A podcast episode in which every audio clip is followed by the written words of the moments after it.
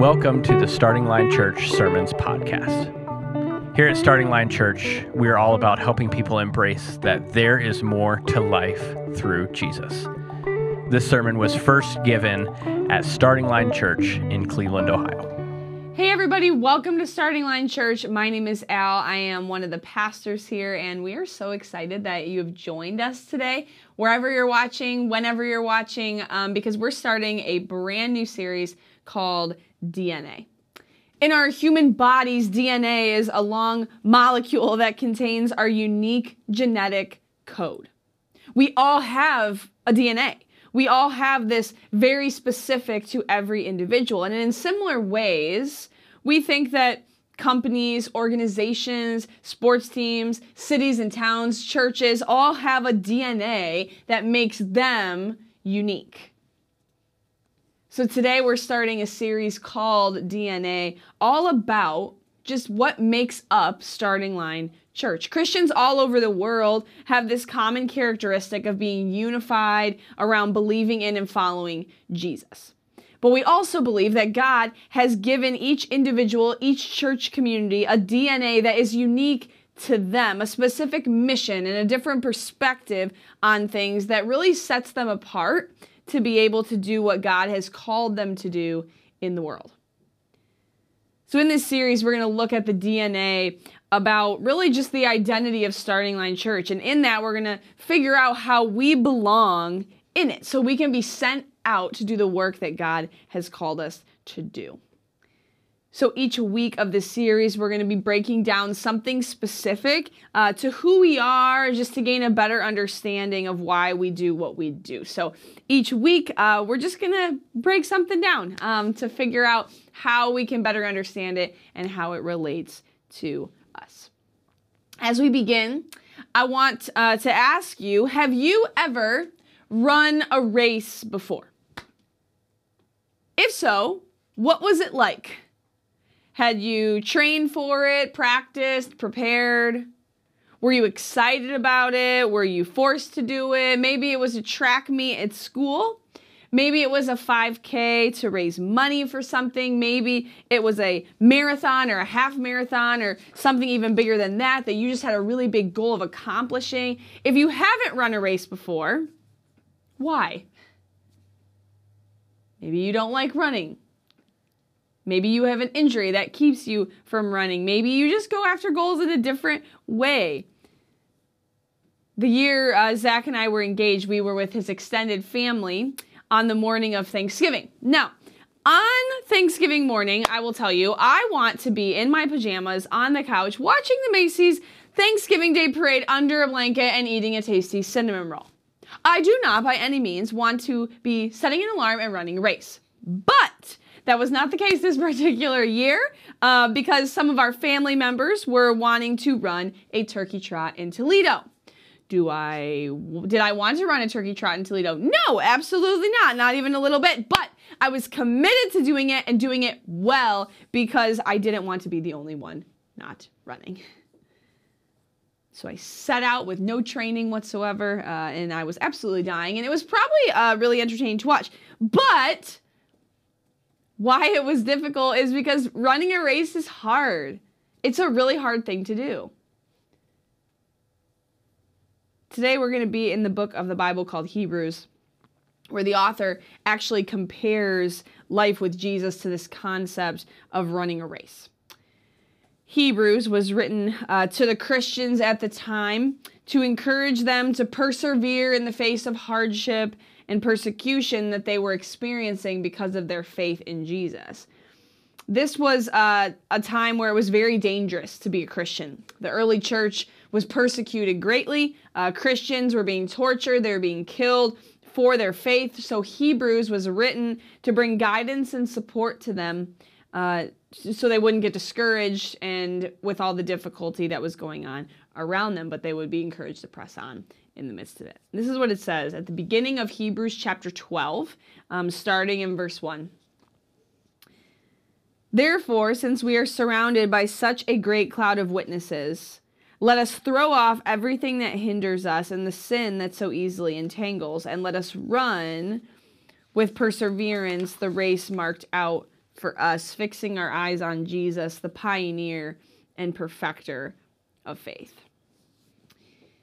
So it's in this moment that the author compares our faith and life with Jesus to physically running a race.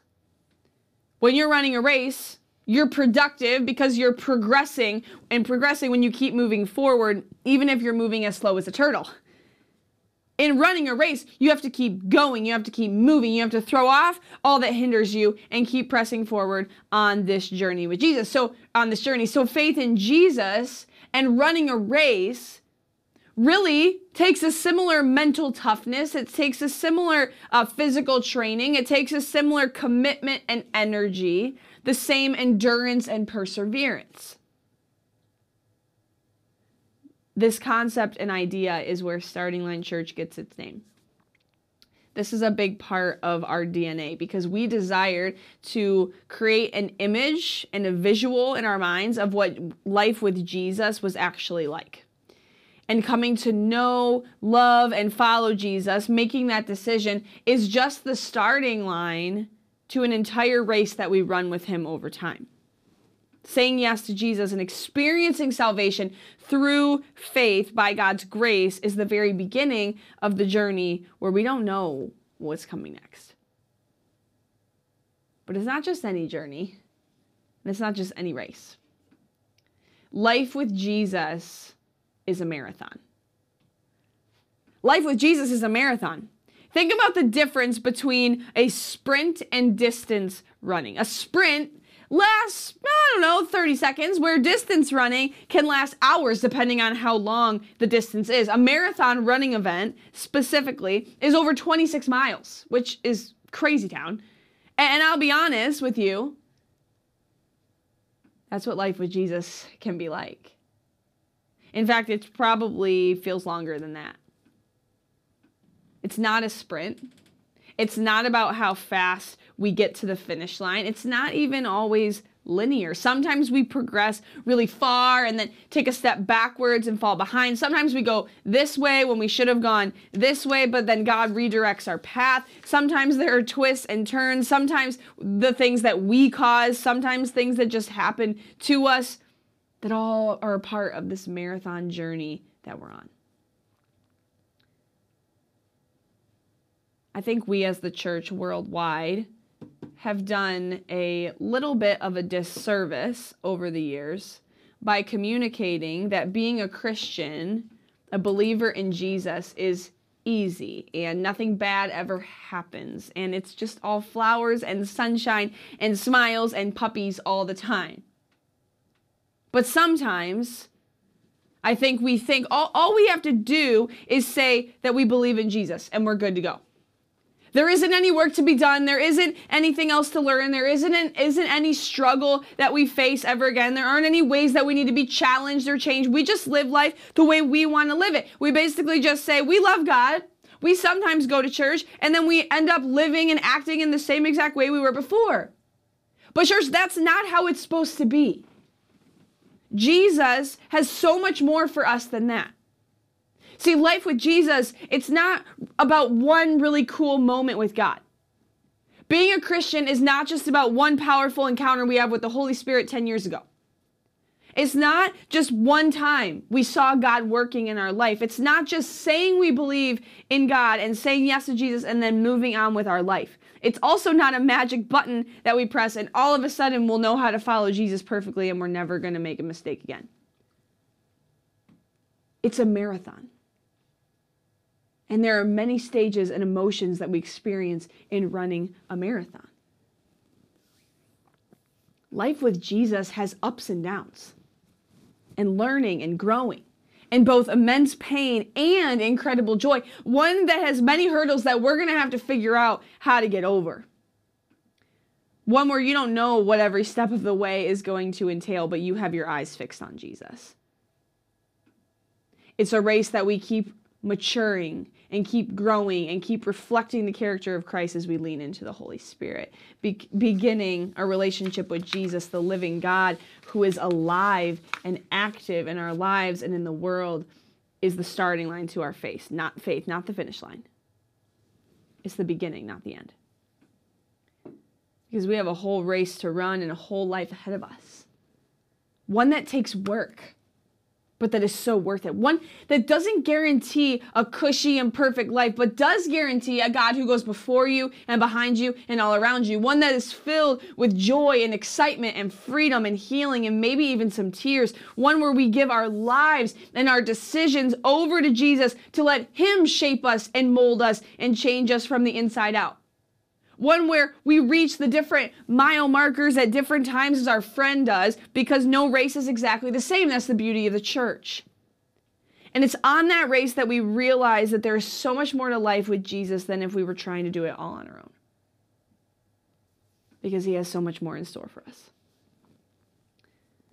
Think about when a child um, eats all their dessert and they are asking for more, right? They they want more because they weren't satisfied with what they just ate. They want another brownie because it didn't fully satisfy them. We want and desire more of something in life when we are not fully satisfied with what we have. So, what is it that you want more of? What do you find yourself searching for to satisfy you and calm you and bring you peace? No matter who we are, we're all longing for something more and something greater than what we have, something greater than just ourselves. We search for love, purpose, belonging, material possessions, money, addictions, success, knowledge, prestige, control. It might be different than our neighbors. But we all crave something to fulfill the desires of our heart and the feelings that we have inside. And the good news is there is more. There's a lot more. But not in anything of this world, not in any of those things. I want to go to the book of Ephesians to talk about this a little bit, which is written uh, by Paul to the church in Ephesus at the time. And he writes this book to instruct this group of people on different ideas when it came to their faith in Christ. And in chapter 3, this is what he encourages them with. Chapter 3, verse 16. I pray that out of his glorious riches he may strengthen you through the through with power through his spirit in your inner being so that Christ may dwell in your hearts through faith. And I pray that you, being rooted and established in love, may have power together with all the Lord's holy people to grasp how wide and long and high and deep is the love of Christ, and to know this love that surpasses knowledge, that you may be filled to the measure of all the fullness of God. Now, to him who's able to do immeasurably more than all we ask or imagine, according to his power that is at work within us, to him be glory in the church and in Christ Jesus throughout all generations, forever and ever. Amen. More. We believe that there is more to life, but not in anything of this world. Not in anything that we actually possess or get our hands on, not in anything that the world tells us is right Instead, it's running our race with the living God. Because there is so much more to life with Jesus.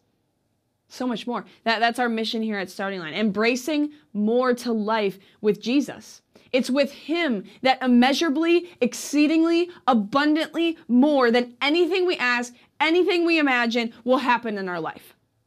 It's when we know Him and when we follow Him and when we're walking with Him and when we're saying yes to running this race with Him that we experience more than we could ever fathom.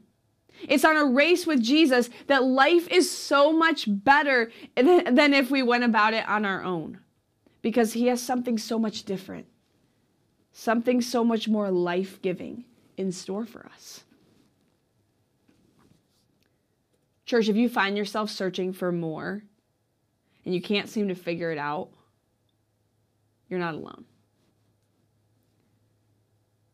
We all feel that and crave that because we were created to experience more. And I'm here to tell you that more is accessible to you. If you find yourself feeling empty and there's like this hole that needs to be filled, there is more accessible to you. If you feel like something's missing in your life, there's more accessible to you. And his name is Jesus, who wants to offer you abundant life, all you will ever need, and the greatest adventure you will ever go on. Because in Christ, we find more peace, more joy, more hope, more freedom, more healing, more guidance, more safety, because in Him, there is no limited supply of anything. There's no limited supply of the gifts and the blessings that He gives us. We will never run out of anything that comes from God. There is an overabundance of all these things because He is the more. Because in Him, we have everything that we need. And we believe that a race you're running with Him will be immeasurably more than anything we could ever ask or imagine it to be because He is the more that we're searching for.